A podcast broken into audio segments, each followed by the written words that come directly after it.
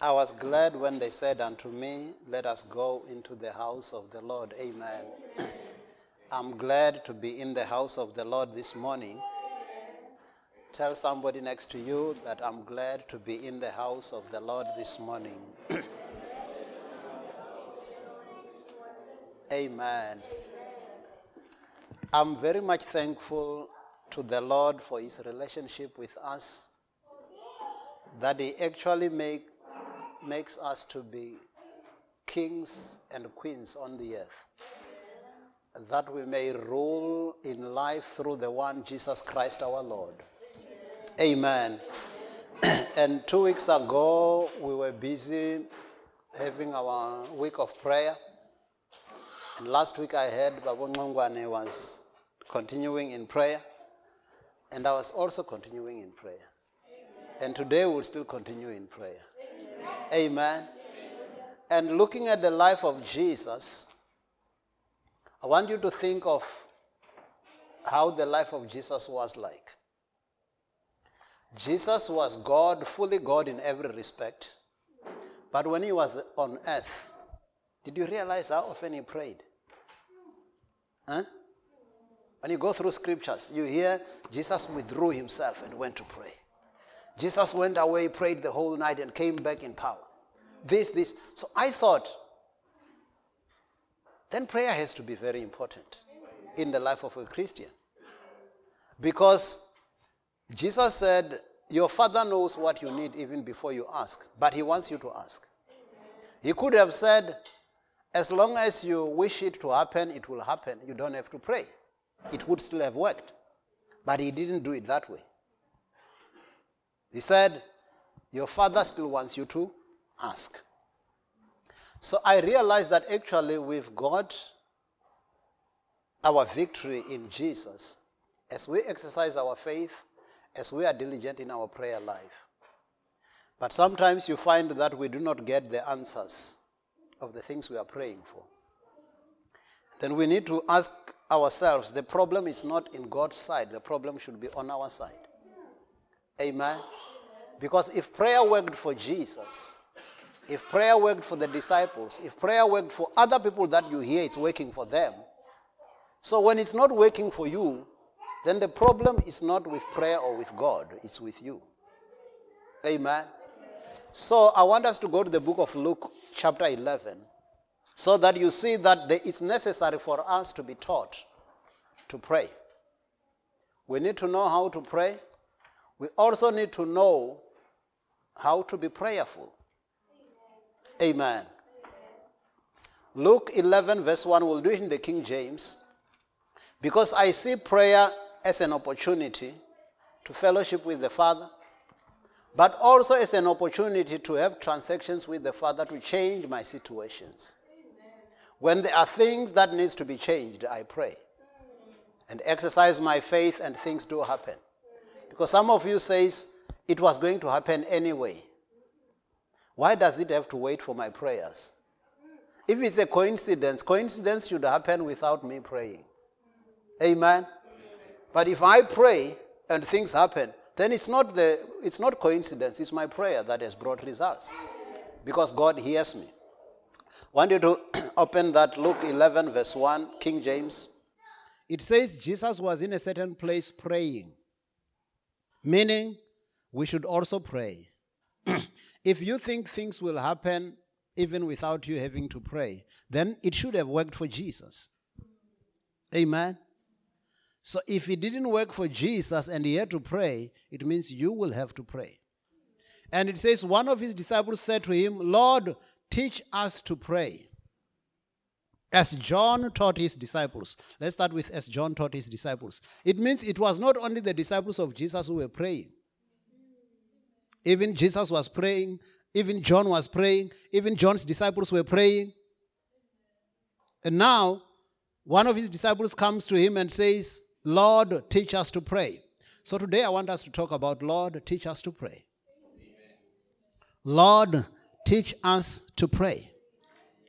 And I want you to understand that in two facets. When somebody says, teach me to do something, it's got two meanings. If I say, Lord, teach me to pray, It may mean teach me to be a prayerful person. Or it may mean teach me how to pray. You get that? Yeah. So if I'm taught to speak, okay, let's take a simple one. If I say, teach me to speak, it means you teach me to speak, and when I know to speak, then I will even know how to speak. And when you don't have to dictate the words for me to follow you. Isn't it? Our parents taught us to speak, but they didn't teach us every word. Isn't it? Yeah. So it means they taught us to speak, not how to speak. I want you to get that. Okay. So when this disciple was saying, Lord, teach us to pray, so for me it's got two meanings.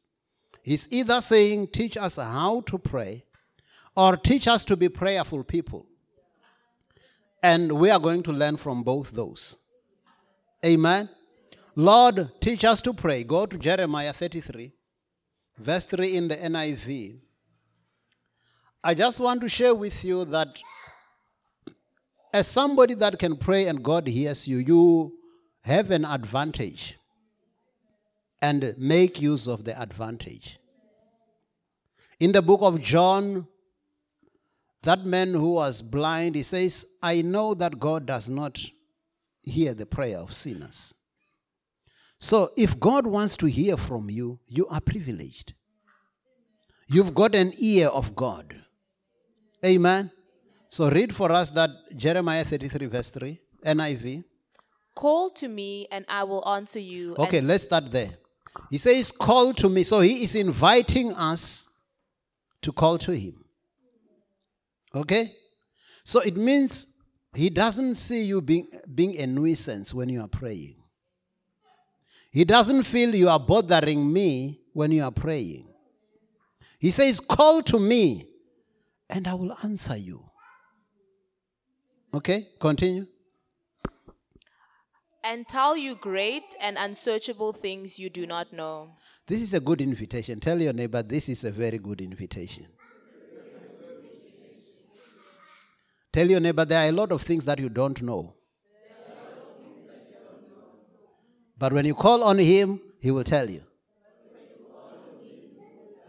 Amen. So when the Lord was sharing this with me, I started practicing that. In my prayer, I would I would sometimes be still and just be sensitive within my spirit. And he would tell me things that I did not know. Even this morning, I got some revelations of the things that we need to, the direction that we should be going as the church. Calling upon him and just praying and praying and praying. And then the Lord drops something that you were not even praying for. Amen. Because as you call on him, he answers you, but he also tells you great and mighty things or unsearchable things that you do not know. I want you to understand that. He says, Call unto me and I will answer you. That's one portion. But I will not only focus on what you called me for, I also have some other secrets that I want to share with you. Amen. I rather have the secrets from God. You know that there are people who likes gossip. There are people who like gossip. If they hear there was this, you want to hear, you want to hear. But can I tell you, if your ears are itching, keep on going to God. He will keep on sharing with you some secrets. And those secrets are very needed because in our daily lives, sometimes we are suffering unnecessarily when the solution is very close to us. So when he says, Call to me, he says, When you call me, I will answer you. So he has bound himself to that. So if you were calling him and you were not getting answers, it's not that he wasn't answering you. Because he said, When you call me, I will answer you. Amen. He didn't say, Call to me and I will decide whether to answer you. You call me and I will answer you. But I also have some great and unsearchable things that I want to share with you. So I then realized it means I mustn't miss an opportunity to pray. Whether it's in my own personal life, in my home, more often than not, I should be getting time to pray. Just like Jesus, the Bible would say, Jesus withdrew himself to pray. He was realizing, I just want to fellowship with the Father. But I also know that the Father has got some things that he wants to share with me. Amen. And he can share those things with me when I'm in prayer. So I want you to be encouraged by this. Because sometimes, even when, let's say, we say it's a week of prayer, or even for your own homes, in your own place when it's time to pray, look at it that way. See it as an opportunity to talk to the Father, to fellowship with the Father, but also an opportunity where the Father can reveal things to you and show you things that you do not know. So it means in many cases, there are a lot of things where we are missing it because we are not having enough time in prayer. Amen. Sometimes you may find you are worried and praying about this when actually God wants you to do this. So when He says, Call unto me, I will answer you and show you things and some unsearchable things that you do not know. Want, there are some things that you don't know but I want to share them with you. But I can only share those things with you when you have time for me. Especially in our busy world, we are very busy. We are very busy people. And when you are busy, you will miss the voice of the Lord. The Lord wants you to set time for Him just to say, Lord, I just want to be fellowshipping with you. Okay? As you spend that time, then he knows you've got time for him. He can reveal, he can share things to you. How would you feel? Take your in your own personal life. If somebody is in a hurry and you've got some things to tell them, you realize this one is in a hurry, the time won't be enough for me to tell this. I can't tell this one. Isn't it? Don't you also do that as a person? Yeah, you can see this one is in a hurry, he's busy, he's not going to hear me. So I'm not going to waste my time trying to talk to him because he doesn't have time for me. But now, if you are a child of God and you go before the Father and say, Father, I just want to fellowship with you, I just want to have time in your presence. Then he says, Oh, by the way, there's also this thing that I wanted you to know about. There's also this thing that I want you to do. There's also this deal that is coming along the way. And when people do this, don't do it this way, do it this way. Did you have you ever realized that most people that we hear of in the Bible, we would hear the Lord revealing things to them, even the ones who lived in the Old Testament. So how much more with us living under the new covenant with better promises? So he encourages us to pray. Some of you you get discouraged because you think I've been praying and praying but things were not happening. So you got discouraged. Jesus knows even about that. So go to the book of Luke 18, verse 1. We do it in the Good News Translation, GNT. Because some of you, you were very much prayerful people, but you are no longer a prayerful person. There were times when you used to pray a lot, and you would see what God is doing in your lives. But now, all of a sudden, you are either lukewarm or cold in prayer you are no longer passionate about prayer. To such an extent that even when it's time to pray, you think, do I really have to go and pray? Um, I don't feel like going to pray now. You start putting your feelings into it. Amen. But if you knew that prayer is actually that time for me to be talking to my Father, and the Father also has got some things that He wants to share with me. And sometimes we pray, and when something, when you find something didn't happen, then you get discouraged. You start thinking, does really prayer work? Does it really work? It works. You can ask Jesus, you can ask me, you can ask those that whose prayers were answered. You know it works. So it means if I've prayed and I didn't get what I was praying for, I'm not going to give up. Because I know prayer works. Luke 18, verse 1, good news. Then Jesus told his disciples a parable to teach them that they should always pray and never become discouraged. Hmm. I want you to look at this. In Luke 11, it says, Lord, teach us to pray. And I said to you, teach us to pray may mean teach us to be prayerful people, which is what Jesus is saying here. They should always pray. He's not telling them how to pray. You getting that? He is teaching them to be always praying, to be always prayerful people. That's this what this one is saying. He doesn't say, and he told them they must pray this way. In this one, he says he was teaching them a parable that they should always pray.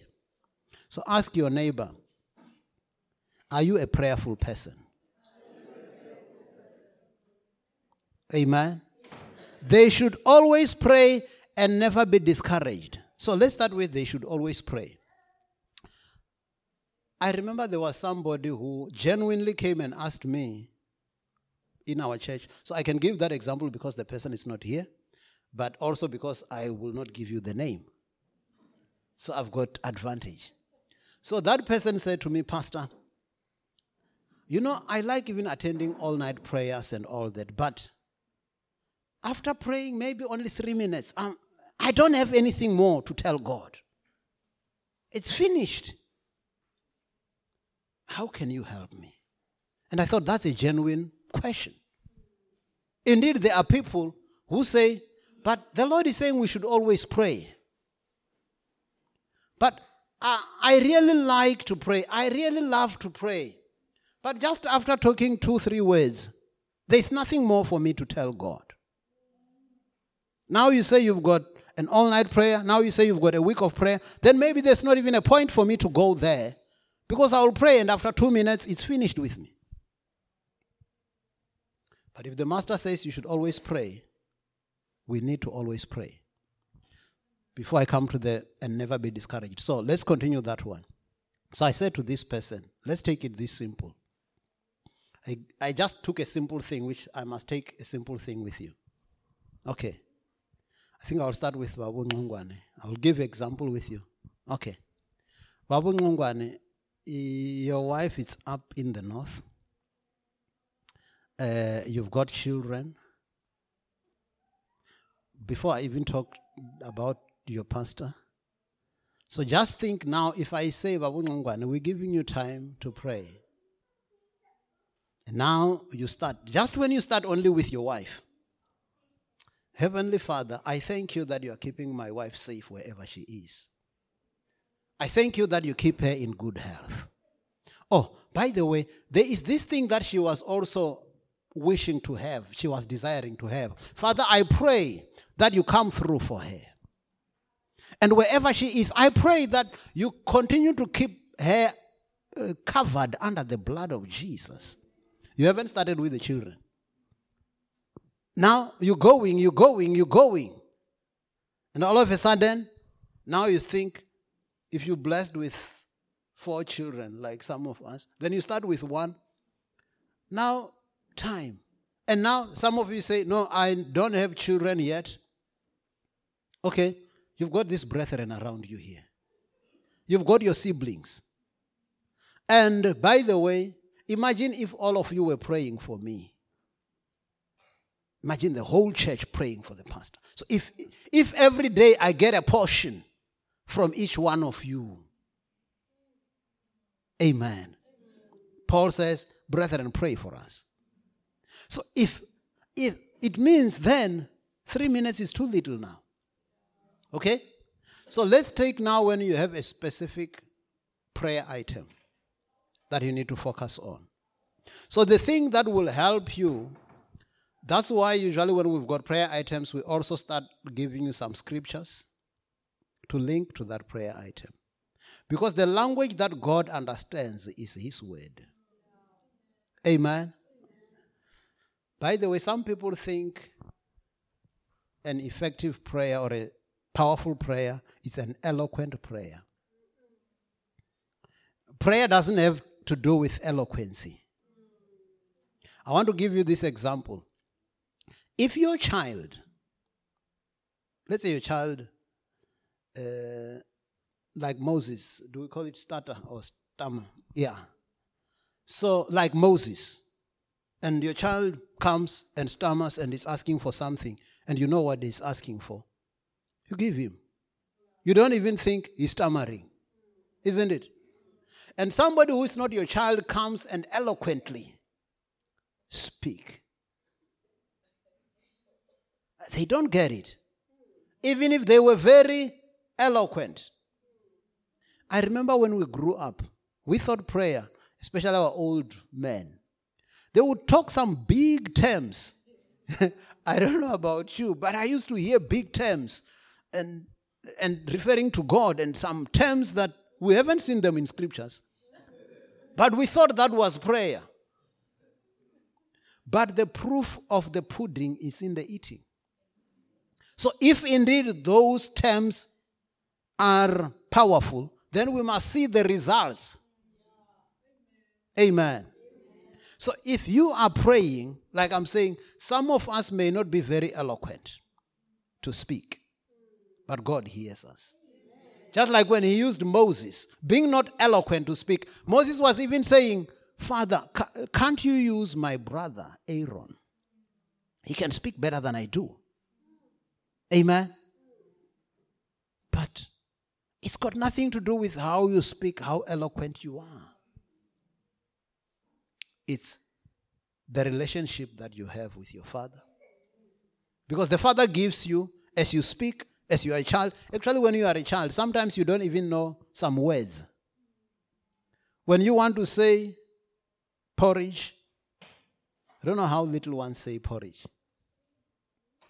But in our language, when you want to say soft porridge, you say mukapu.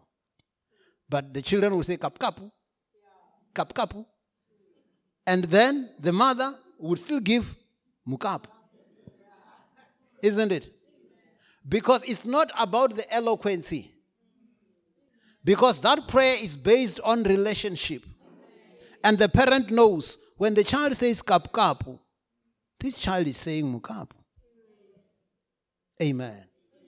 So, I'm saying to you, the language that God understands is His word. So it means sometimes we give you the scriptures and even the scriptures that we are having here. So when you go to God, you say, Father, I thank you that you said in your word that if we ask anything according to your will, you hear us. And since I know that you hear me, I believe that I receive what I'm praying for. And I ask you for this. Father, you said, as a tither, you will keep on rebuking the devourer for my sake. You said you will open up windows of heaven for me and pour me out blessings that I will not have room enough to contain. You said all the people of the earth, when they look at me, they will see that I've a delightsome land. Amen. And they will call me blessed. So I also call myself blessed, oh Father. I'm not going to reverse your blessing with my tongue. Because you have blessed, and I am blessed. You see, you're speaking what God understands. The problem with some most people is we want to speak a lot of things that we heard somewhere else, which is not God's language. But if you take what God has already said, you will see even some of the scriptures says, I will go down with you. If you speak what God has already said, then it's easy for you to know that God hears you. Because if God is the one, by the way, do you know that God is the one who started this healing business? God could have still decided, I don't heal anybody. When sickness comes, that's your problem. He could still have done that, isn't it?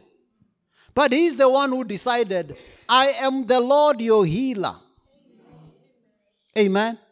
So now, when I pray for somebody who is sick, I don't go there and say, Father, if it's your will, heal him.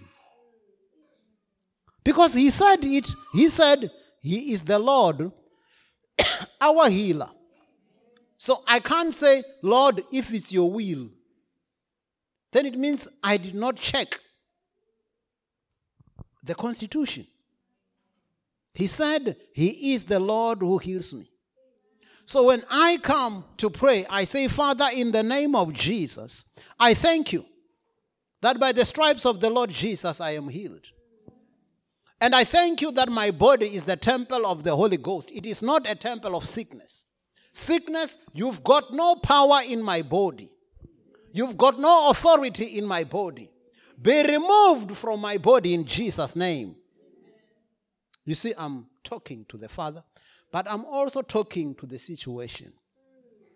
So it's not always that for all things to change, you will always have to talk to the Father because the Father gave you the keys. He says, I give you the keys of the kingdom of heaven. That whatever you bind on earth will be bound in heaven. Whatever you lose on earth will be loosed in heaven. So some of the things they are waiting for you to lose them. Some of the things they are waiting for you to bind them. But you are keeping on saying, Father, I'm calling upon you. When you are supposed to be binding it or losing it. Think of this. You remember the time when Peter and John were going to the temple in the hour of prayer? There was a crippled man there. Did you see how they prayed? They didn't say, Oh, Father, you can see this man is crippled. In the name of Jesus, we are asking you, Father, heal this person. He's crippled. We believe that if he gets healed, he will love you more. Mm-mm. Looked at him and as he looked at them in anticipation, he said, Silver and gold have I none, but such as I have, I give unto you. In the name of Jesus, rise up and walk. And if you look there, they didn't ask anything from the Father. Did you get that? So there are some of the things where you just need to speak to it because the Father has given you the kingdom. He's given you authority. So it means as you are spending time in prayer, some of the things the Father will guide you. For that, you just need to declare it. It's for you to declare it. You don't have to wait for me to do it. You know that we like this thing of saying, I'm waiting on God. Hmm? There are some waiting on God which are genuine waits on the Lord, which is right. Okay? But some waits on God are justification for doubts. Okay? Yeah. When you are supposed to be binding it or losing it, you can't be keeping on saying if it's God's will when you already know what God has said. By the way, when you are given the key, I think I gave this example in Key to Extraordinary Life. So I believe all of you have the book. So I was looking at this example of saying if somebody gives you the key to their house, and let's say it's raining, it's cold, when you have given them the key, you find them waiting there outside and it's raining on them. They have the key. It's raining. And then you come there and say, Why don't you get into the house? We don't know if it's the owner's will that we get in. If it's his will, we will get in. If it's not his will, we will wait here because we are humble. Then you will realize there is a problem, isn't it? So you will say, But if it's not his will, why did he give you the keys? Huh? Because if it's not my will for you to get into my house, then I just don't give you the keys. If I give you the keys, I'm saying I'm giving you authority. I'm giving you the power to go and declare things. And in the book of Job, it says, And you shall decree a thing, and it will be established unto you. So I want to I want you to live like a king where you decree things. You make a decree. Because that verse that says, Whatever you bind on earth, other translation says, Whatever you declare unlawful on the earth will be declared unlawful in heaven. Whatever you declare, whatever you permit on earth will be permitted in heaven. So that's why, as for me, there are a lot of things that I've declared to be unlawful. Amen. It's unlawful for me to die in a car accident. It's unlawful. Amen. And and and and and the father says, Yes, you've declared it, indeed it's unlawful. It's lawful for the angels to preserve me and protect me wherever I go. Because the angel of the Lord encamps around me. Amen. So I'm talking in line with what the Father has said, and I reaffirm what the Father has said, and the Father confirms it. The problem with most people is that you want to pray, but you do not know the word. Okay? So it means it's very necessary to know the word. You know what God has said. So let's go to John chapter 16, verse 23 to 27, New King James Version. John 16, 23 to 27, New King James Version. Okay, so that second part of they should pray and never be discouraged. So the one of never being discouraged, I think it's simple. You know that some of you were almost giving up on your prayers, isn't it? There were things that you prayed for and you were feeling like giving up. So he says, don't give up. Don't be discouraged. So you remember in that story, he actually gave an example of an unjust judge. You remember the story? I heard Babu Ngwani also touched on it last week. So, if this unjust judge, the Bible actually says, who never even regarded people. But because this widow woman was persistent, she was saying, I want justice. I'm pleading my case before you. And the Bible says, even though for some days the unjust judge could not give her what she needed, but he ultimately decided, no, I'm going to give her what she needs because otherwise she will wear me down. And then Jesus says, listen to what the unjust judge says. Don't you think the Father will speedily give to his children what they ask, those who cry to him day and night? So he was saying, don't ever give up. Because even an unjust judge, after persistence, he will give in. Your father is not like that. Your father is just and your father is loving. So he will definitely speedily give you and grant you the request of your heart. There are many things that are troubling us. The father wants us to talk to him about them and not be discouraged. Things will come to discourage you so that you must say prayer doesn't work. Some of the people even come to a point of saying, even this Christianity thing doesn't work. And they even backslide. And that's what the devil wants you to go for. Because he knows that it works. You, you, you're getting ready for John. Okay. Now, if somebody says, let's say somebody's a liar, okay? And he says, it doesn't work or it's not working. What does it mean? It means it works or it's working because he's a liar. Amen. So that voice that whispers to you and say, it's not working. That cannot be the Father. You need to say, I know the voice of my Father. I'm not going to follow the voice of a stranger. Because the Father has already told me He wants to give me the desires of my heart. Now go to this John, John 16, 23 to 27, New And- King James. And in that day you will ask me nothing. Most assuredly, I say to you, whatever you ask the Father in my name, he will give you. So let's start there. So he says, Whatever you ask the Father in my name, he will give you. So it means we ask the Father in the name of Jesus. Now I'm teaching you how to pray. Okay? We ask the Father in the name of Jesus. Okay? hmm Until now you have asked nothing in my name. Ask and you will receive, that your joy may be full. I want you to look at this. He says, Ask. It's like when he says, Call to me, I will answer you and show you things that you don't know. Now he says, Ask, and you will receive, that your joy may be full.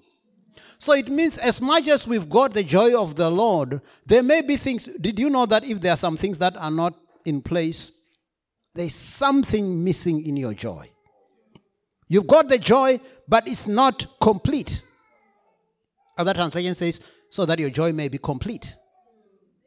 So it means, as much as I've got the joy of the Lord, but when that thing is still hanging there, something is trying to steal my joy, trying to steal my peace. He says, Ask, and you will receive, so that your joy may be full.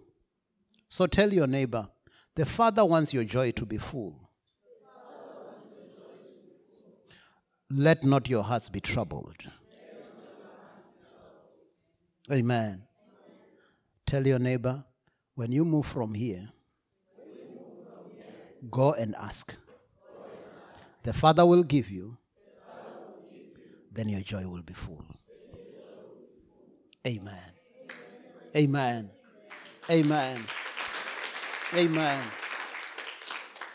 And this is Jesus himself saying it, isn't it? Because we heard there in Jeremiah, call to me, I'll answer you, show you this. Now here Jesus says, ask and you will receive that your joy may be full. Continue. These things I have spoken to you in figurative language. But the time is coming when I will no longer speak to you in figurative language, but I will tell you plainly about the Father. In that day you will ask in my name, and I do not say to you that I shall pray the Father for you. For the Father himself loves you, because you have loved me and believed that I came forth from God. Yeah. Jesus was really pleading that we must pray. He was really pleading with his disciples. So far, you haven't been asking for things. Ask so that the Father may give you, and then your joy will be full. Hitherto, you have not asked anything in my name. Ask, you will receive, that your joy may be full, may be complete. And he says, In that day, you will ask in my name. And he says, I do not say that I shall pray the Father for you. He is not saying, I don't say that I will pray for you. He is saying, I'm not going to pray the Father on your behalf. You need to pray.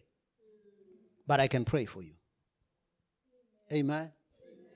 So there are people who don't like to pray, who wants other people to pray for them.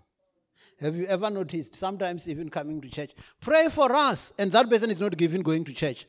Oh, oh, you're going to church. Oh, pray for us. But are you praying for yourself? Hmm? Because Jesus here says, I don't say that I will pray the Father for you. You've got a role to play. I can pray for you as I intercede on your behalf. But you need to pray and ask the Father. He says, because the Father Himself loves you, He wants personal fellowship with you. In essence, if you listen to this verse closely, I don't think there would be anything wrong with Jesus praying for you and making sure that everything happens on your behalf because he can talk to the Father. The Father can do things for you. But he says, in that way, but you will be denied something, man.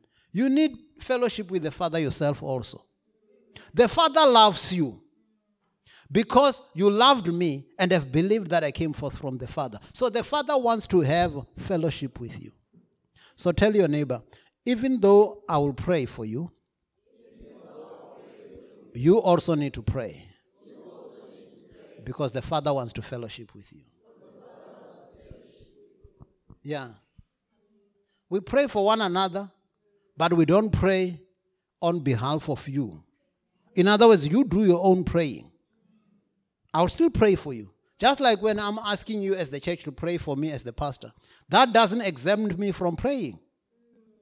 Amen. I'm saying, in addition to the prayers that I'm making for myself, pray for me. Now imagine if my prayers and your prayers all come together, there's no force in hell that can defeat that. Amen. And as we stand together in prayer, praying for one another, caring for one another, loving one another, there's no force of the enemy that will defeat us. Sometimes there's even this thing where if we don't pray for each other often, you will usually be caught by surprise. I don't want to be caught by surprise. Because sometimes, how often did you hear somebody that maybe you know that that person has passed away unexpectedly? And you thought, when last did I pray for that person? I didn't. Amen. So it means if I had prayed for that person, I could have stood in the gap for the person. Or the father could have revealed something to me to say that one needs to know the Lord. Let somebody talk to them or I'll pray for them. Sometimes there is this. You may hear somebody maybe that you were with few minutes ago and you hear the person has committed suicide and say, ah, how did that happen? I missed an opportunity to do this. I missed.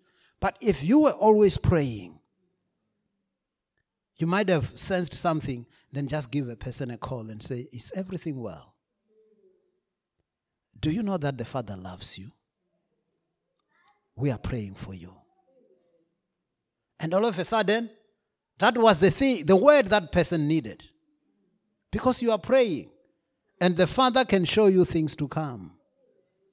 So go to this. First Thessalonians. I'm going to also encourage you that we need to pray for one another. First Thessalonians 1, verse 2 and 3, NIV. First Thessalonians 1, 2 and 3, NIV.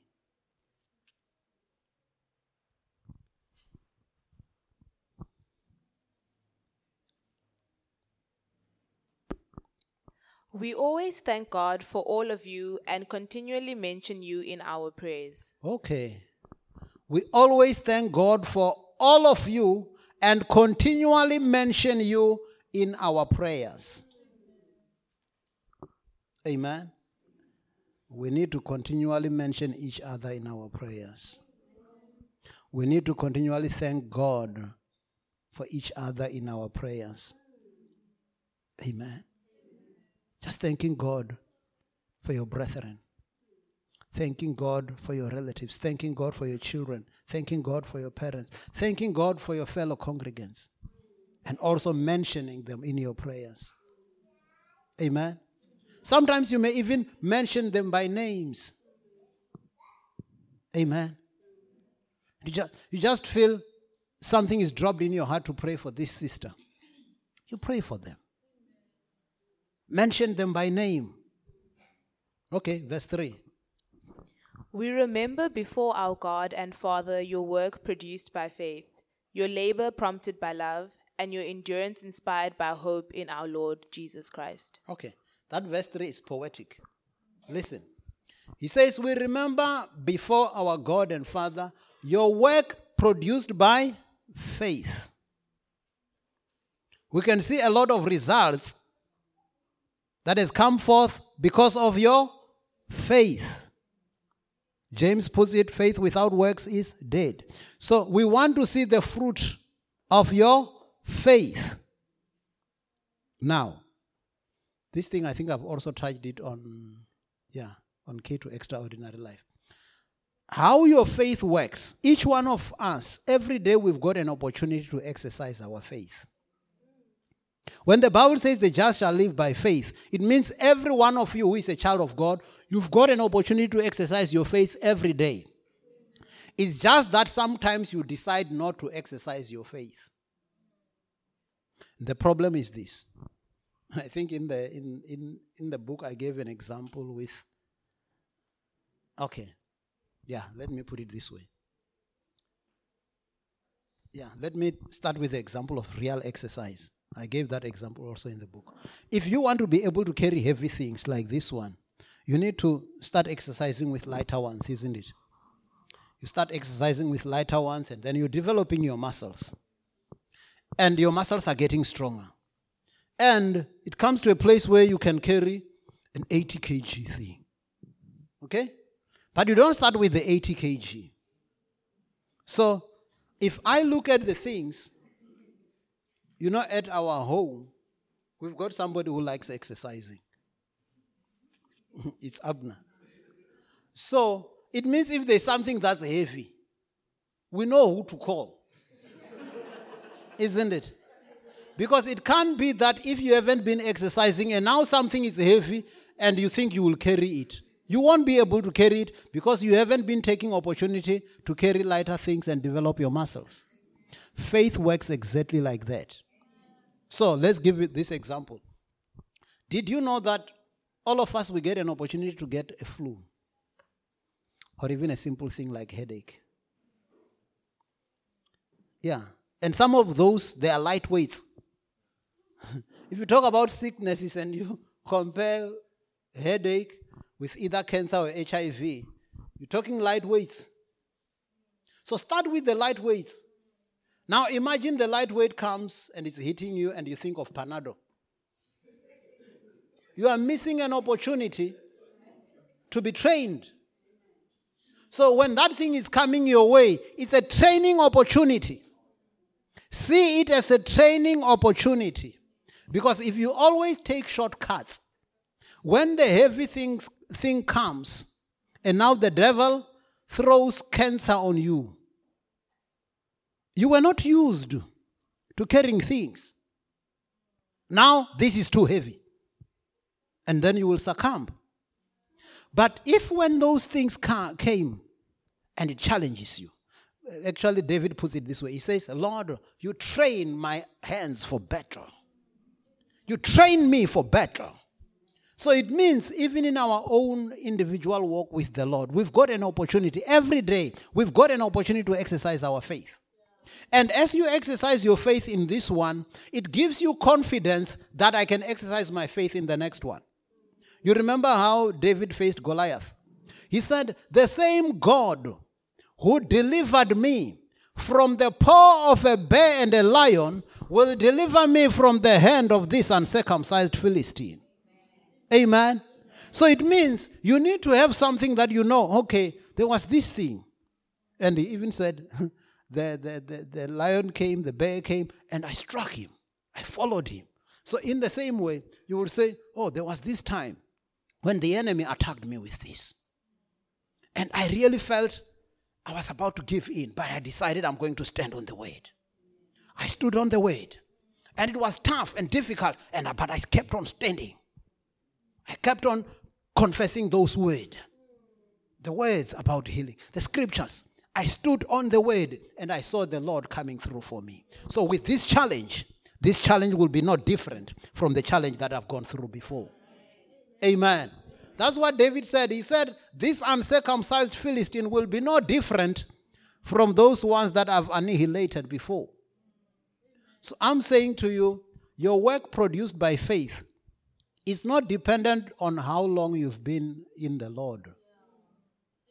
because there is also this thing, again, the same thing, the example of people who exercise. I'm older than Abnam, his father. But because I don't exercise often, I can't claim to say, no, but I'm his father. It means I can carry heavier thing than him. because I'm his father. It doesn't work that way. So there are many people who say, young man, be careful. We've been in this faith thing for 30 years. For 40 years, even before you were born, we were busy with faith things. And now you think you've got faith? It doesn't work that way.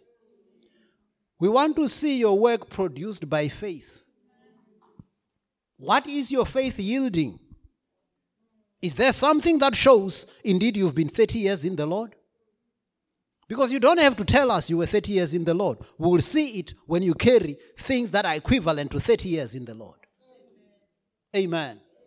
And he says, Your labor prompted by love. Okay? Now, when he says your labor prompted by love, if you are going to do anything in the house of the Lord and you are not prompted by love, you are going to get discouraged. Because sometimes you do things so that people must see you. If they don't see you, then you will be discouraged. But if your labor is prompted by love, you will not be discouraged.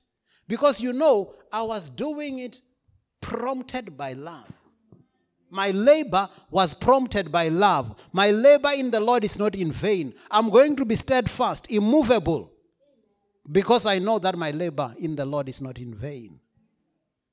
And he says, Your endurance inspired by hope. Oh, your endurance inspired by hope. So the thing that will make you endure is when you have hope. Okay? Your endurance is inspired by hope. If you never have any hope of the future, you will not stand strong. You will not endure. You will quit. But when you have a hope set before you, you remember Hebrews 12. It says, Looking unto Jesus, the author and the finisher of your faith, who for the joy that was set before him endured the cross, despising the shame, and is now seated at the right hand of his majesty on high. So there was something ahead that he could see. It helped him to endure. So even with you as a Christian, as a child of God, you endure because you are inspired by hope. Even in your Christian walk, the thing that makes you not backslide is because you've got hope of the future. Okay? Even when things seem to be taking time and it seems like your prayer is not getting answered, but you're still having hope. That's why you will endure.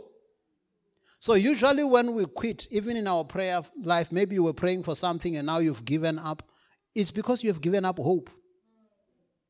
Okay? Hope. Hope is very crucial because it will keep you going because you are looking forward to something.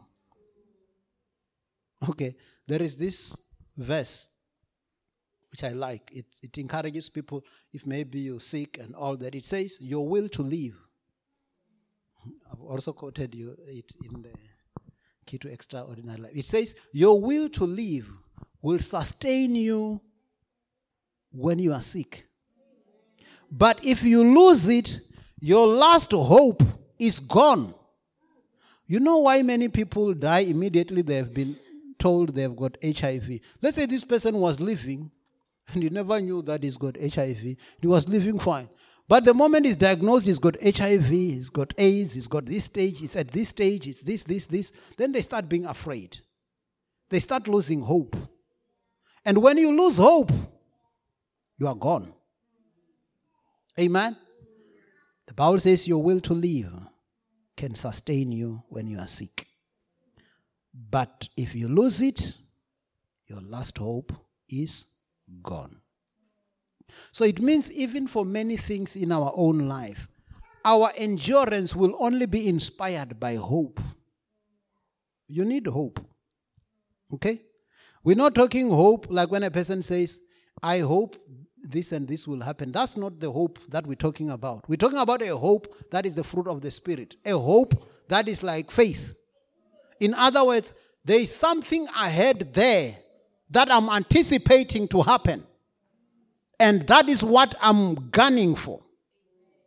Okay? As I'm gunning for it, it doesn't matter what I'm going through now, there is something that I've seen there. It's like, you know, the, the, the, the runners.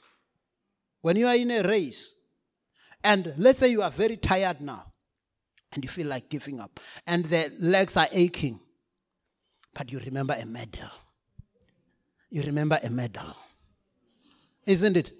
You feel like quitting. But if there was no medal and there was nothing, no reward at the end, you would easily give up, isn't it? But because there is something that I'm gunning for, my legs may be aching, but I'm still going. So tell your neighbor, my legs may be aching, but I'm still going. It's because of the hope ahead of you. So it means even those many challenges around you, the things that wants you to sit down and quit. If you do not have hope, you will quit. But if you've got hope, you are not going to quit. Can we go to Ephesians chapter 6, verse 18? Now, I need to touch on this also because you also need to understand that prayer has got kinds. Okay? And it's not kinds just for the sake of saying kinds of prayer.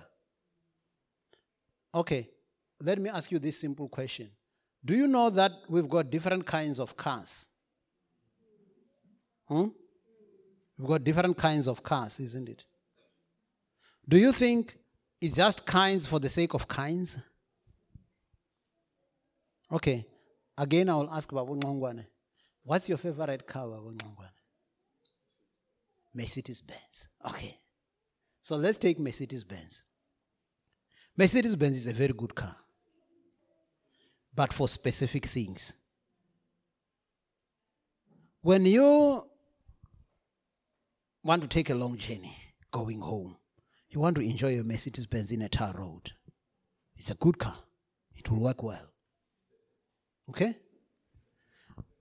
But when you want to carry instruments and it's muddy, Mercedes Benz is a bad car.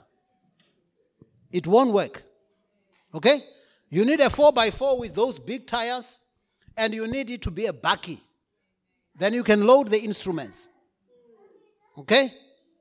So it means it's not kinds of cars just for the sake of kinds.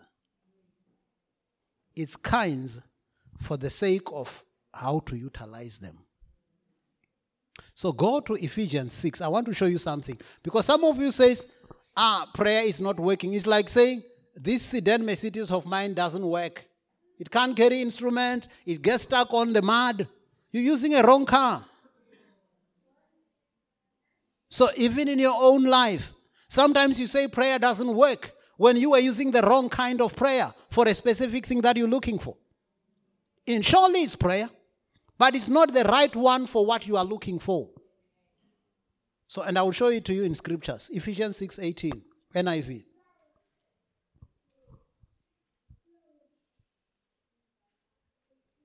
Ephesians 6:18 NIV.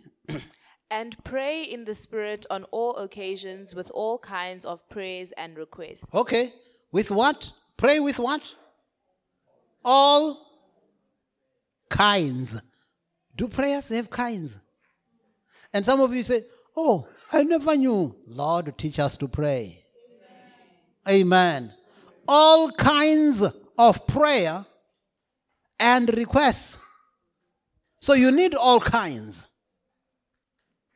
Amen. That's why you will need a bakkie. You will need a, a, a sedan. Sometimes you even need a small uh, Chevrolet Spark. When you need to, to save petrol, you need that one. Just to take you from point A to point B. Okay? You need all kinds. So even in your prayer life, he says, pray with all kinds of prayers and requests. With this in mind, be alert and keep on praying for the Lord's people. Now, let's look at some of those kinds. 1 Timothy 2 1 and Philippians 4 6. We will do it in King James and NIV for 1 Timothy 2 1. And then we will do New King James and NIV for Philippians 4 6. And I just want to touch on some kinds of prayers so that then you can understand okay, there are these different kinds of prayers. Then maybe sometimes I might have been using a wrong kind of prayer and thought that prayer doesn't work. When I was not using the right kind of prayer. So he says, pray at all times with all kinds of prayers. Okay, Let's start with second, 1 Timothy 2 1 NIV and King James. You can decide which one to start with. I urge then, first of all, that petitions, prayers, intercession, and thanksgiving be made for all people. Okay, so here he talks of petitions, and prayers, intercessions, and thanksgiving, listing some kinds of prayers, isn't it? But if you read the say a similar thing in the King James. Just do it in King James. I exhort, therefore, that first of all, supplications, prayers, intercessions, and giving of thanks be made for all men. Okay. Did you notice there is a difference between these two verses from different translations? Okay? They all talk about prayers, intercessions, and thanksgiving, but they don't both talk about, one talks about petition, another one talks about supplication. Did you get that? So I can assume this petition and supplication are very close to each other, or they are probably the same kind of prayer, or they are close. Okay?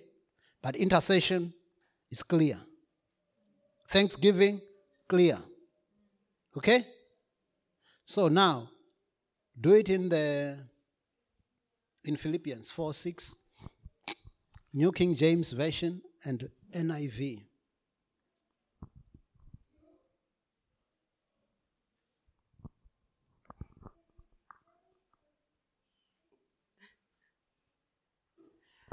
Be careful for nothing, But in everything, by prayer and supplication with thanksgiving, let your requests be made known unto God. Do you see even here? He's not urging you to pray one kind of prayer. Hmm? The- in Timothy, he says intercessions, thanksgiving, petition or supplication. Now he says, be anxious for, for nothing, but in everything, by prayer and supplication. And in the NIV, it says, prayer and petition with thanksgiving. So the issue is that many times you may find that we're always doing one kind of prayer. So I would say supplication, it's when you are petitioning God with a specific request. Okay? That's why supplication would be very close to petition. Petition, those of you who do it, or you know you, you've got petitions, isn't it? Hmm. You write something and you go there, we demand. And you want somebody to receive your petition. Okay? God is not intimidated by petitions. Tell your neighbor, God is not intimidated by petitions.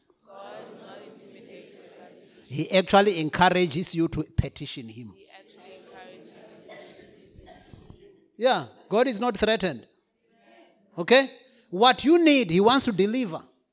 It's only politicians who've got problem with service delivery. Okay? But God says, petition me. Petition me. I want to hear from you. What do you want? I want to do it for you. Tell me. Amen. So don't feel like you are humble. You don't want to petition God. He says with petition, with supplication. But some of the sometimes it won't work just to go with a petition. Huh? Sometimes you need to intercede. You need to plead a case. Okay?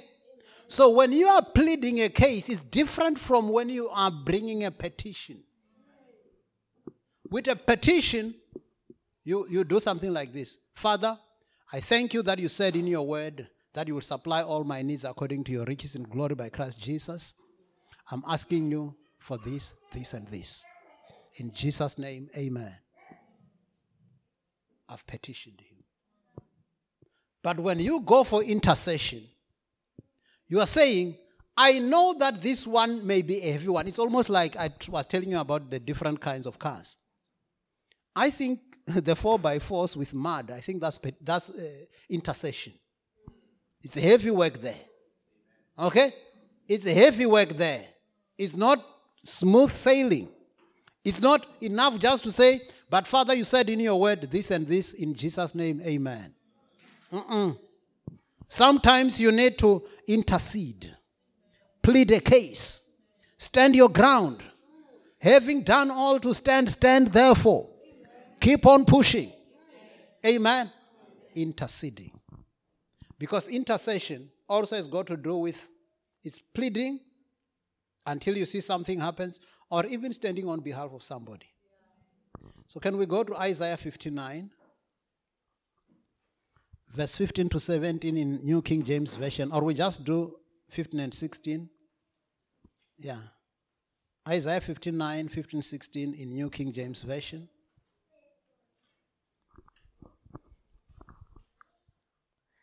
So truth fails, and who departs from evil himself makes himself a prey. Isaiah 59, verse 15 to 17, New King James. Okay, proceed. Maybe it's still coming. Then the Lord saw it, and it displeased him that there was no justice. Okay. Then the Lord saw, you see, he said something and he says, The Lord saw it, and it displeased him that there was no justice. You see that when something is not just, the Lord doesn't like it. It's like when the, the, the unjust judge. There was no justice, but the unjust judge didn't mind. But the lady prevailed until the unjust judge had to change things. So then the Lord saw it and it displeased him that there was no justice. So when there is no justice, does God just change things and justice comes? Listen. He saw that there was no man, and wondered that there was no intercessor. Ah. Okay. So the Lord looked and said, With such injustice, why is there no intercessor? Why is there nobody that could stand in the gap and come and plead the case? Because I want to change things. But I need an intercessor. I need somebody that can stand in the gap. I want to save their relative. But I want somebody who will stand in the gap and pray for them. I want to grant this. I want to do this. I want to change that injustice there. But I need somebody who can intercede. Okay? Sometimes your relatives or people close to you, they may be facing danger. And the Lord wants to save them. But He's wondering, why is there no intercessor? I want to do something for them, but I can't just do it. I need somebody to use on the earth. I want, I want a human vessel to use on the earth. Now, if you are a friend of God, like James 2:23 says in NIV, it says we are you are a friend of God. So if Abraham was the friend of God, so if you are a friend of God, maybe let's read it. James 2:23 because I want to give you a bit about this uh, intercession. A bit about intercession and then I will touch a bit about fasting and then we will land we will land. But I just need to touch some few of those things for you so that you can understand these kinds of prayers. So with intercession this is the basis for intercession. James 2:23 NIV. And the scripture was fulfilled that says, Abraham believed God, and it was created to him righteousness, and he was called God's friend. Hmm. He was called God's friend. Friends talk with each other, isn't it? Friends even convince each other. Yeah.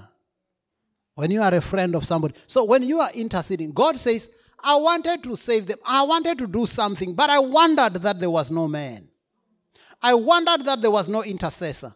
I ended up having even to take it on my own to do it. When actually I needed an intercessor among them. I wanted somebody to stand in the gap for them. Amen.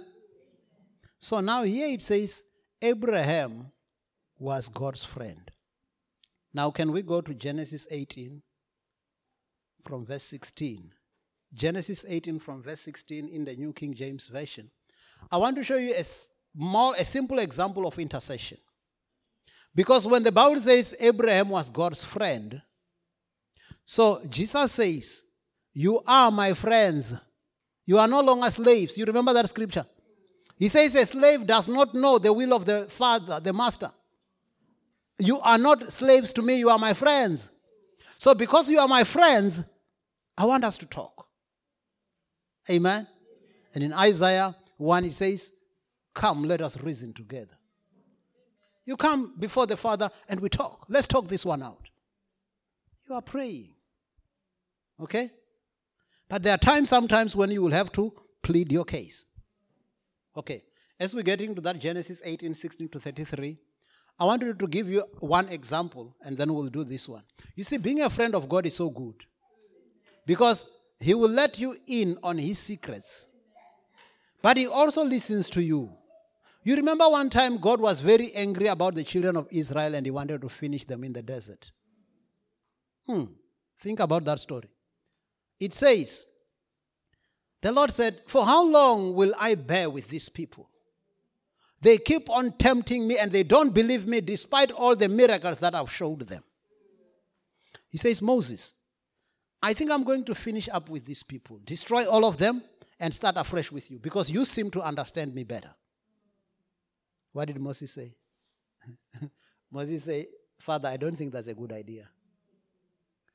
Because the Egyptians will hear it and they will say, He realized that he could no longer get them to the promised land, then he finished them in the desert. And God said, You're right. I think the way we will have to do it, let's just say then, there's a certain age that will go. Those who believe should be allowed to go, and a certain age, but others will not get there. But at least my promise will still be fulfilled that I got them to the promised land. But it was good that Moses could talk to God like his friend, isn't it? I don't think that's a good idea. The Egyptians will hear it. And I thought, Moses, how did you think of that? And indeed, I think the Egyptians were going to say, He said He's delivering them to the promised land. And now there is nobody who reached the promised land. He finished them. And he said, You're right. So listen to this Genesis 18, 16 to 33, New King James. Then the men rose from there and looked towards Sodom, and Abraham went with them to send them on their way. It's after this, uh, it says the three men or angels or whichever way that we describe them, but you will hear every time it will refer to them also as the Lord. Like scholars say in the Old Covenant, in the Old Testament, where you find the angel of the Lord, they say it refers to the Lord Jesus himself. I do not know, I'm not a scholar. I'm telling you what the scholars are saying. But continue. And the Lord said, Okay, now it was those men, but the Lord is saying, okay, so you can make your deduction. hmm Shall I hide from Abraham what I am doing? How? Do you think God can do that with you? Huh? Be so much of a friend that God will say, I want to do something in Milnerton. But can I hide this one from this one? No ways. Mrs. Todolo is a prayer warrior that she keeps on coming to me. So when I want to do something in Milnerton, I can't leave her out of this one. I want to reveal some things to her. She's got time with me. So I'm going to share some things with her. He says, Shall I hide from Abraham what I'm about to do? Uh-huh. Since Abraham shall surely become a great and mighty nation, and all the nations of the earth shall be blessed in him. For I have known him, in order that he may command his children and his household after him, that they keep the way of the Lord to do righteousness and justice, and the Lord may bring to Abraham what he has spoken to him. And the Lord said, Because the outcry against Sodom and Gomorrah is great, and because their sin is very grave, I will go down and see whether they have done altogether according to the outcry against it that has come to me. And if not, I will know. Okay. I won't get much into Sodom and Gomorrah, but you know what was the sin of Sodom and Gomorrah. You may say it's politically incorrect, but we know what was the sin of Sodom and Gomorrah. Okay? If you read your Bibles. Okay? So we're not talking politics here, we are talking the word. Continue. Then the men turned away from there and went towards Sodom. But Abraham still stood before the Lord. And Okay. Abra- What do you think Lot was thinking about, Abraham was thinking about? I just gave you the answer.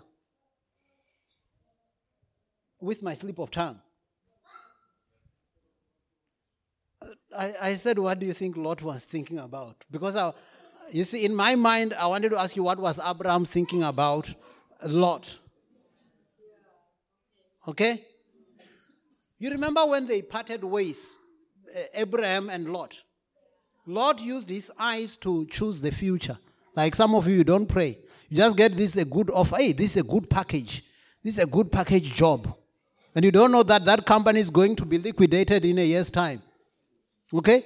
So you just look with your eyes. So he looked, and Sodom and Gomorrah looked like a very fruitful place. And he chose that. So now Lot at this time was in Sodom and Gomorrah. Now, when the Lord says, I'm going to destroy Sodom and Gomorrah, what do you think Abraham thought of? Lot. He says, But I've got Lot and his family there. And I wouldn't want him to be destroyed with the people of Sodom and Gomorrah. So now listen. Look at intercession now. and Abraham came near and said, Would you also destroy the righteous with the wicked?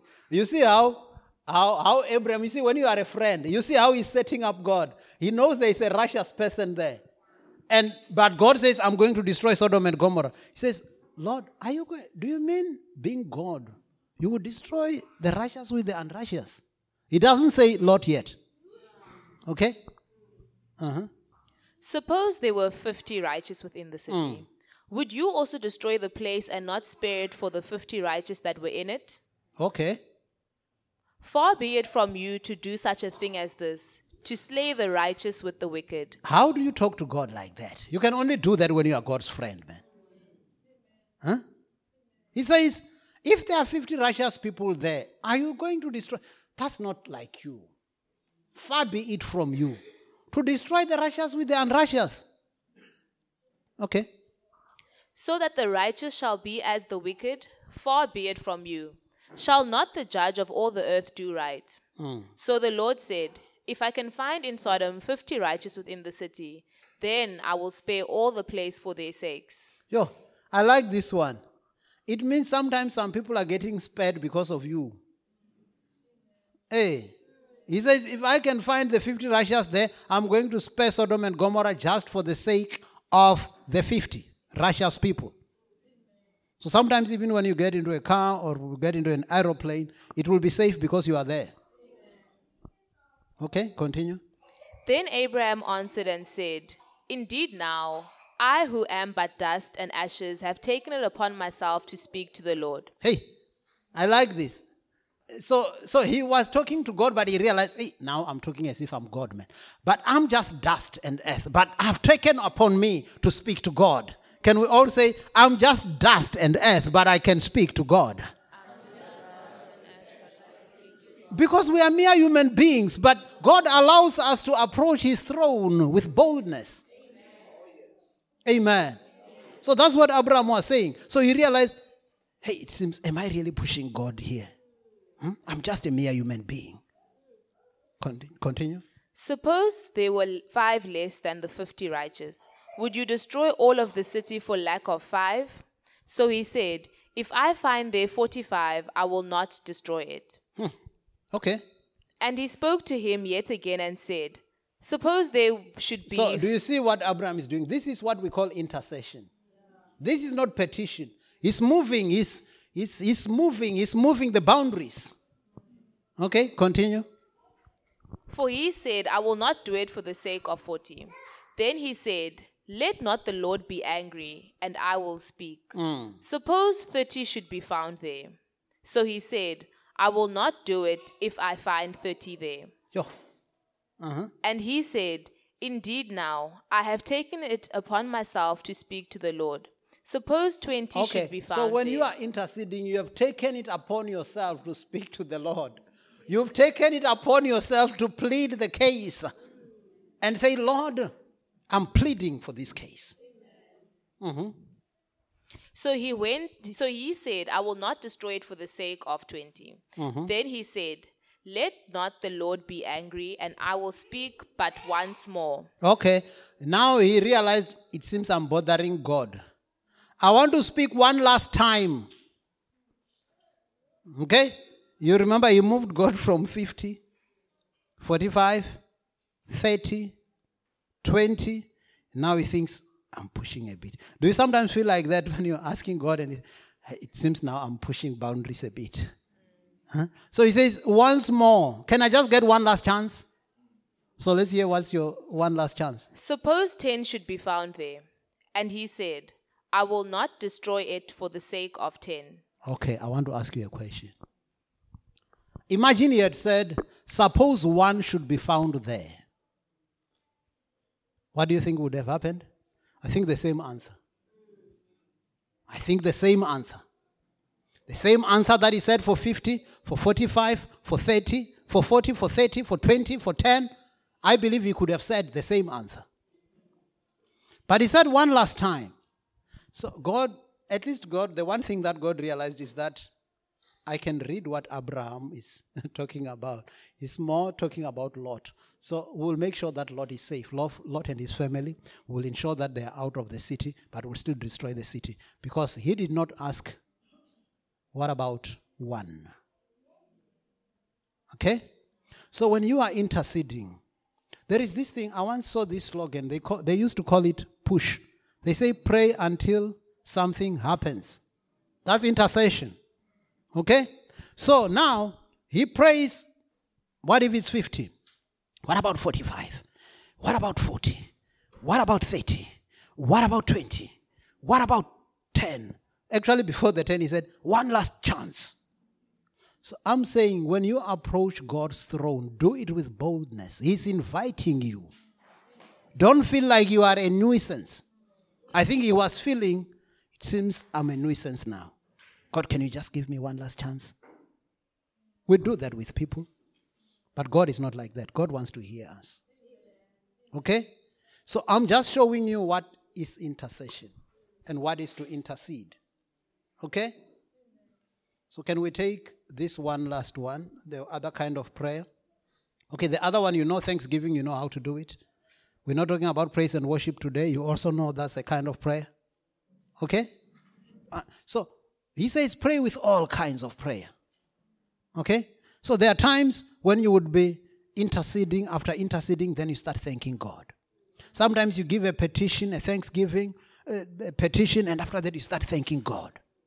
It's always good to spice your prayer with thanksgiving. Okay? Continue. It's uh, Acts 13 1 to 3. I think we'll need to pick up speed because my time is finished. We've got to begin our descent. Now, in the church that was at Antioch, there were certain prophets and teachers Barnabas, Simeon, who was called Niger, Lucius of Cyrene, Manaen, who had been brought up with Herod the Tetrarch, and Saul. As they ministered to the Lord and fasted, the Holy Spirit said, Okay. As they ministered to the Lord and fasted. In the NIV in mine, it says, while they were worshiping the Lord and fasting. Mm. As they were worshiping the Lord and fasting. You see, that's there's worship, but there's also fasting. And the Holy Spirit said, So the Lord will speak when you are praying. He wants to reveal and show you great and mighty things that you don't know. Okay, continue. Set apart for me Barnabas and Saul for the work to which I have called them. Hmm. So after they had fasted and prayed, they placed their hands on them and sent them off. Amen. So we can pray and fast also. Okay? And by the way, fasting does not change God because God does not change. Fasting changes you, positions you as you put your body under so that your spirit will take precedent. Okay? As you spend more time in the presence of the Lord, that you may be more sensitive to the Lord. Amen? Yeah. So it means when you are fasting, let it be that you are saying, I'm denying my body pleasures and giving chance to my spirit to be fed and to spend more time in prayer. That's clearly spelled in Isaiah 58, verse 3 to verse 11 in the NIV. We won't read it. He was talking about what is the kind of fasting that is acceptable to him. So I want you to understand that. That it means when you are putting your body, when you are humbling your body, putting your body under in fasting, making sure that your spirit take dominance. Okay? So the other one is when we pray, it's called praying in the spirit. Okay, let's go. Romans 8, 26 to 28. New King James Version. I'm trying to pick up speed. Romans 8, 26 to 28, New King James Version. Likewise, the Spirit also helps us in our weaknesses. For we do not know what we should pray for as we ought, but the Spirit Himself makes intercession for us with groanings which cannot be uttered. Okay. So he says the Holy Spirit helps us in our weaknesses. Okay? In our infirmities. Sometimes we don't know what we should pray for as we ought. But the Holy Spirit Himself makes intercession for us with groanings that cannot be uttered. Can I just explain that? So let me use the same example that I talked about Babu Ngongwane. I said that his family is up in the north. And Babu Ngongwane, if you are going to pray, let's say for your wife or for your children, only with what your mind knows, you will be limited. Because you don't even know what they are going through right now as we speak. You will only pray the things that you think they need. So this one says the Holy Spirit helps us in our infirmities or weaknesses, when we do not know what to pray for as we ought, the Holy Spirit can, because the Holy Spirit is everywhere. The Holy Spirit is God, isn't it? Yeah. So when you pray in the Spirit or when you pray in other tongues, you are even getting that opportunity to be able to touch things that your mind does not know. Okay? So that's why, as a child of God, it's necessary that you also desire to be baptized with the Holy Ghost with the evidence of speaking in other tongues. Because there would be some things. Sometimes you just have this burden to pray. And you, you just feel, I want to pray, but I, I don't know what to say. Then you could pray in the Spirit. Okay? Knowing that the Holy Spirit is now pleading the case through you, making intercession through you. Amen? Because the Holy Spirit is God, He's everywhere, He knows everything. Isn't it? Now, He who searches the hearts knows what the mind of the Spirit is. So, even if your groanings and your utterances were not clear to the mind, God knows what you're saying through the Spirit. Amen. So that's another kind of prayer. You getting that? Hmm. So I want us to conclude with two things. Just an example how you can mix. Maybe I must just use the one portion of scripture. I've got many still to share, but I think you've got enough for the day, so I've got to begin the descent now. We're going to land with Second Chronicles 20 from verse 1 to verse 22 for those of you who are writing notes. So we're landing with this one because I want to show you how to mix all these things. You, you heard that we should pray with all kinds of prayers, isn't it? Yeah. And I'm saying you need all these kinds of prayers. Because some of you, you only know how to ask, you don't know how to thank God. You don't even know how to worship God. You don't even know how to praise God. Every time you come before God, you're coming to ask. Imagine if you have a child who always come to you because they have a need. Hmm?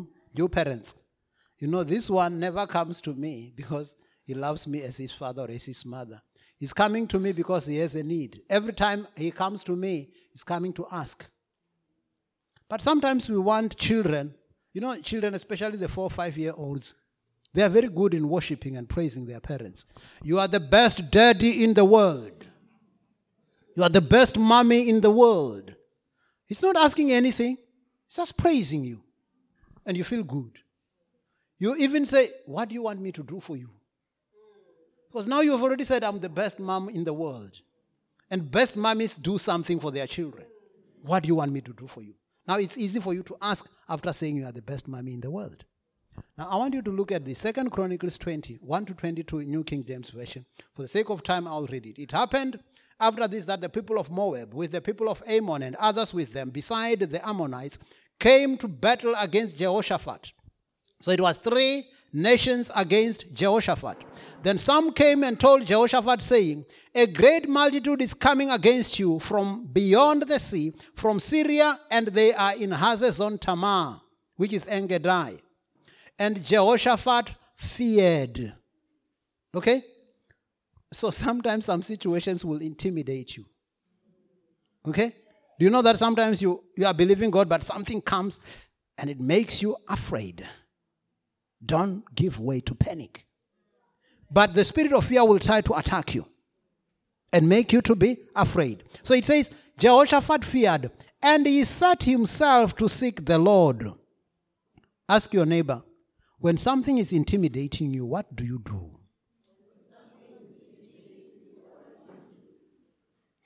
Jehoshaphat sought the Lord. So it says, Jehoshaphat feared and set himself to seek the Lord and proclaimed a fast throughout all Judea. Okay. A proclaimed fast. You see, when you are fasting as a group, you call it a proclaimed fast. In other words, we will announce it that we are going to fast. It's not a show off. You remember when Jesus says, when you fast, get into your closet And he says you must even apply the lotion so that it doesn't appear to men to be fasting. So don't show off with your fasting. Okay? But a proclaimed fast means we, are, we have said among ourselves we are going to fast, all of us together.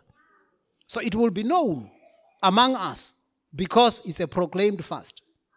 So proclaimed a fast throughout all Judea. So Judah gathered together to ask help from the Lord. And from all the cities of Judah, they came to seek the Lord. Then Jehoshaphat stood in the assembly and Jerus- uh, uh, of Judah and Jerusalem in the house of the Lord before the new court. So he was standing in the assembly, in the temple, in the house of the Lord, and said, Listen to how Jehoshaphat prays. O Lord God of our fathers, are you not God in heaven? You know what he was going to pray for? He was going to ask for deliverance from the three kings. But look at how he starts. Do you see that? Hmm. Oh Lord, our uh, God, are you not God in heaven? Do you not rule over the kingdoms of the nations? And in your hand is there no power and might, so that there is no one who can withstand you? You see what he's doing? he knows what he wants to talk about. But he doesn't start there. He says, Lord, I know you are a powerful God. Imagine there is sickness in your body, and he starts saying, I know you are a powerful God. I know there is nothing impossible with you. And now you talk sickness. That's minor. Amen. Because you started by giving God his place. Are you getting this? This man was in the Old Testament, but look at how he's praying. So he says, Do you not rule over the kingdoms of the nations? And in your hand is there no power and might so that no one can withstand you? Are you not our God who drove out? So it's like saying to God, Are you not my father? I know you are my father.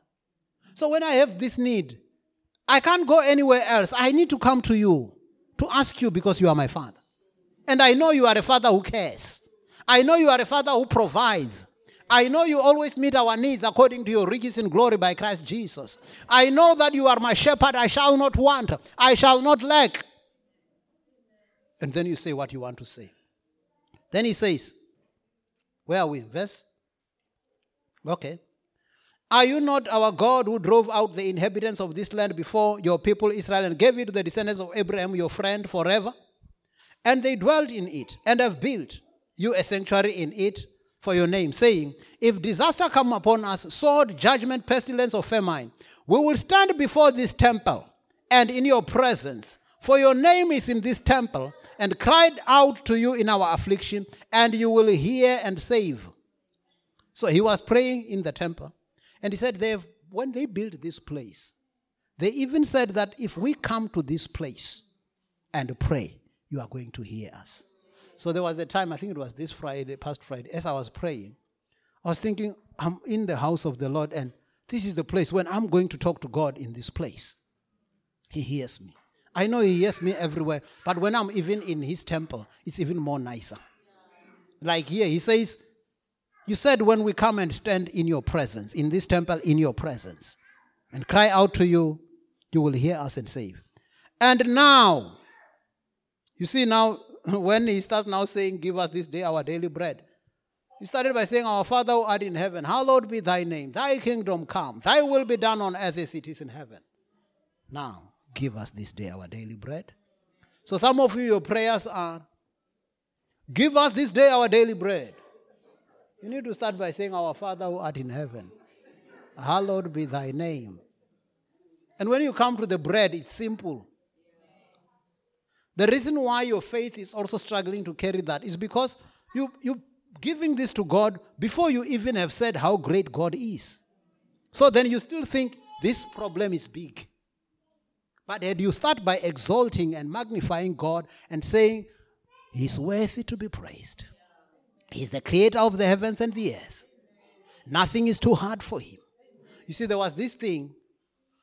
Yeah, I think I've got it also in the book when I think, when there is sickness in my body, and I think how God raised Lazarus, how Jesus raised Lazarus from the dead, I thought Lazarus was stinking. His body has decayed and stinking, and he fixed it. God fixed it. So mine is not even stinking. Mine is not even dead. So mine will be healed. Amen. Sometimes it's good to look at what God can do, and now you come to your situation, you apply it in your situation. Now, here are the people of Ammon, Moab, and Mount Seir, whom you would not let Israel invade when they have come out of uh, the land of Egypt, but they turned from them and did not destroy them.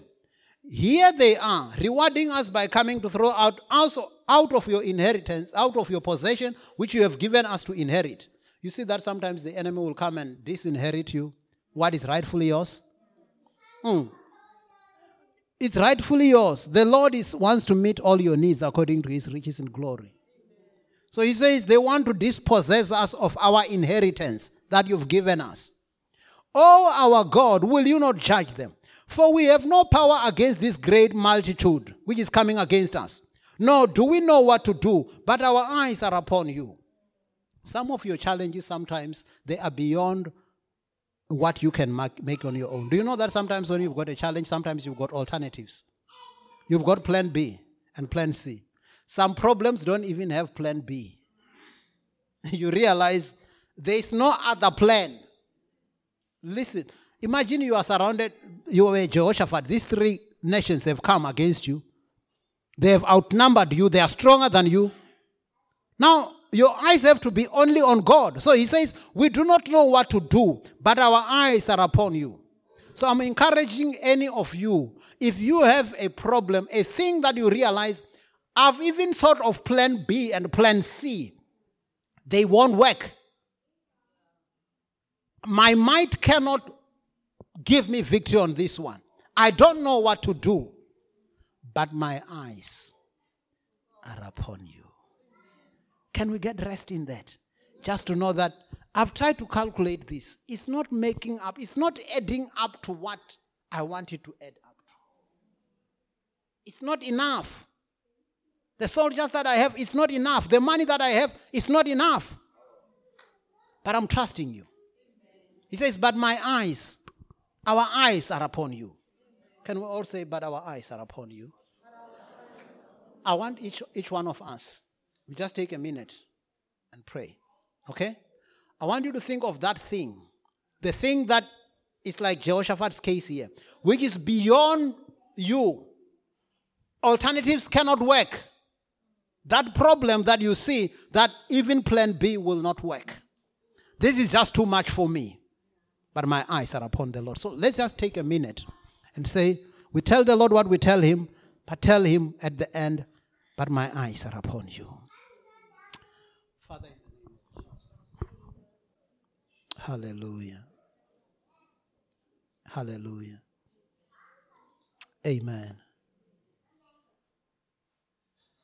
That was not planned. Okay? We did it as the Spirit prompted us to do it. And when you go home, you even have enough time to even start by worshiping God. But there are some things where you say, I've even added, it even comes with money. You know that sometimes you're looking for something and you add and it doesn't add up. Because here, Jehoshaphat had an army that was not enough to fight those others. He says, We don't even know what to do, but our eyes are upon you. Now, all Judah, verse 13, with their little ones, their wives, their children, stood before the Lord. I like this. so this problem was too big that even the children by the way, don't leave out your children in prayer. Hmm. Even the little ones. It says here, now all Judah with their little ones, with their wives and their children, stood before the Lord. Then the Spirit of the Lord came upon Jahaziel, the son of Zechariah, the son of Benaiah, the son of Jael. You remember in Acts when they prayed, the Spirit said. You remember that? as, the, as Abraham was praying, the Lord said. The, in Jeremiah it says, Call unto me, and I want to show you things. Now, here they prayed. Now, listen to this. Then the Spirit of the Lord came upon Jahaziel.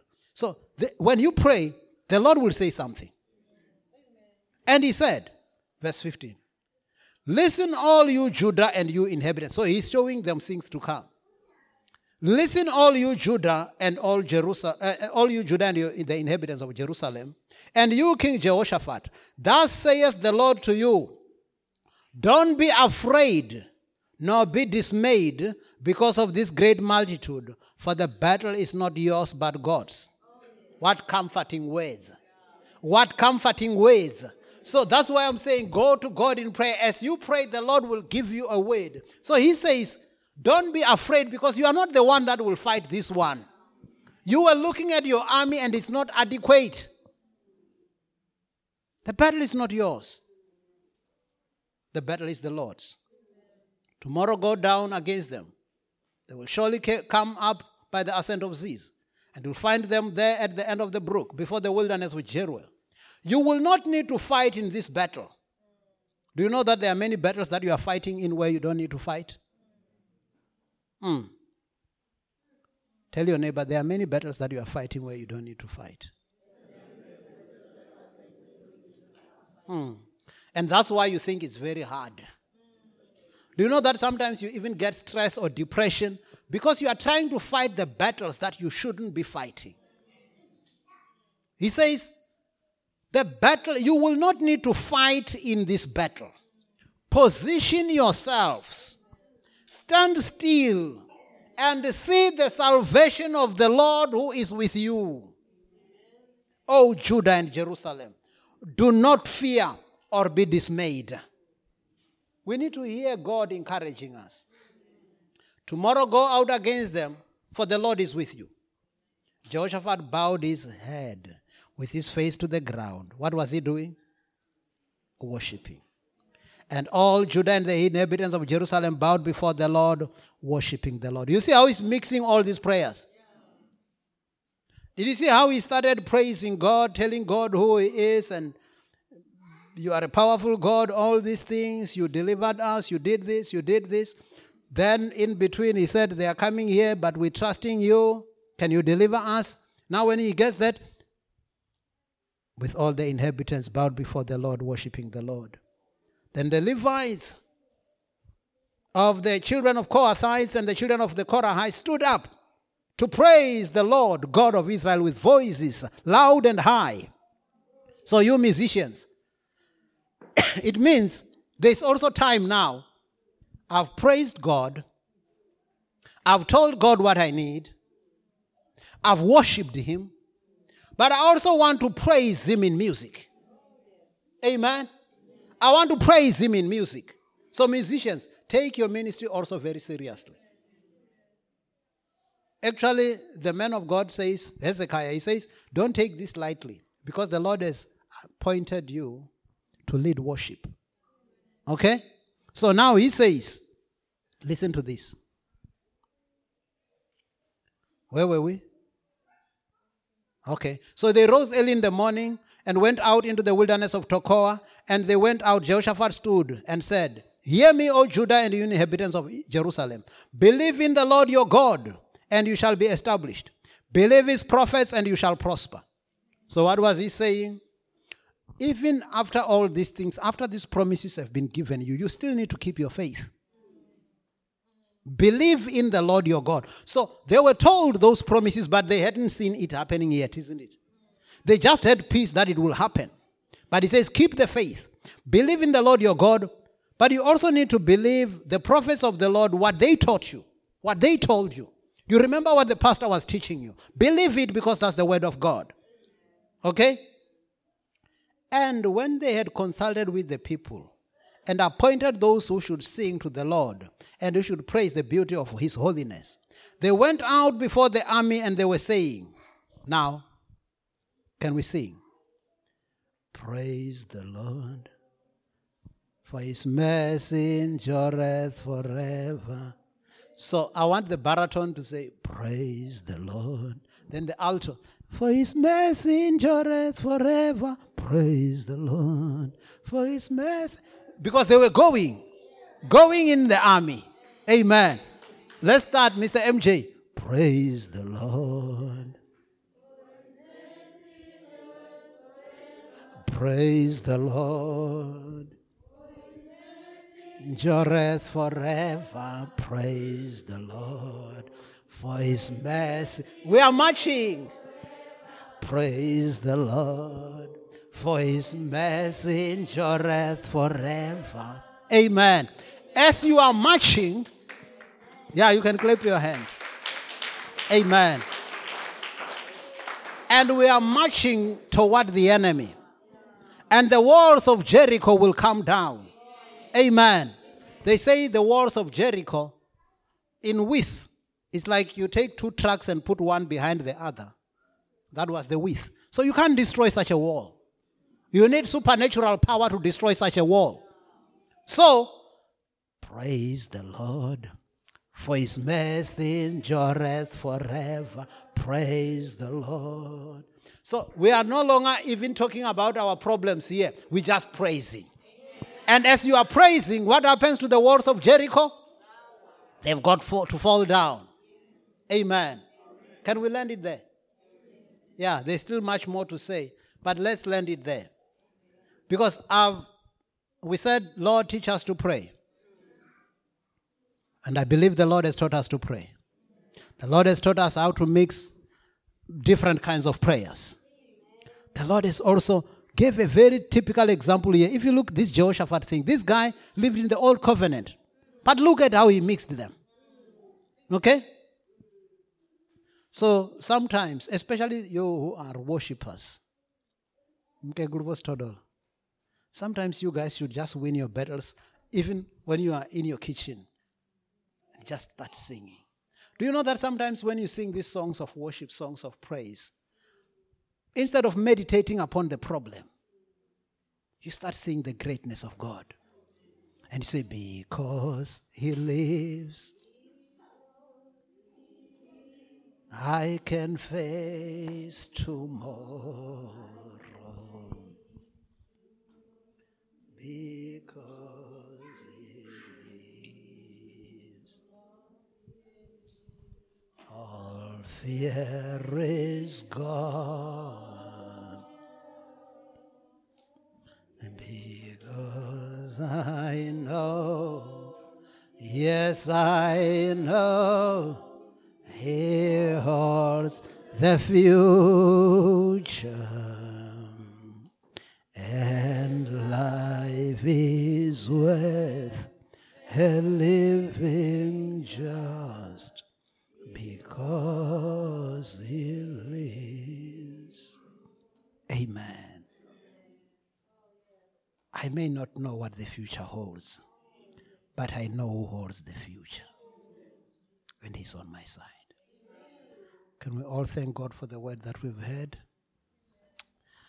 Father, we thank you. We bless you for this word.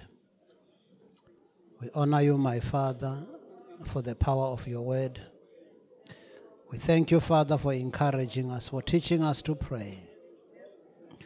In the name of Jesus, we thank you for confirming your word with signs following. In Jesus' name. Father, we honor you. You are so good to us. You are our faithful Father. You are our mighty God. We love you, Lord. We honor you for teaching us to pray. In Jesus' name. Hallelujah. Thank you, Lord. Thank you, Jesus. Hallelujah. Thank you, Father.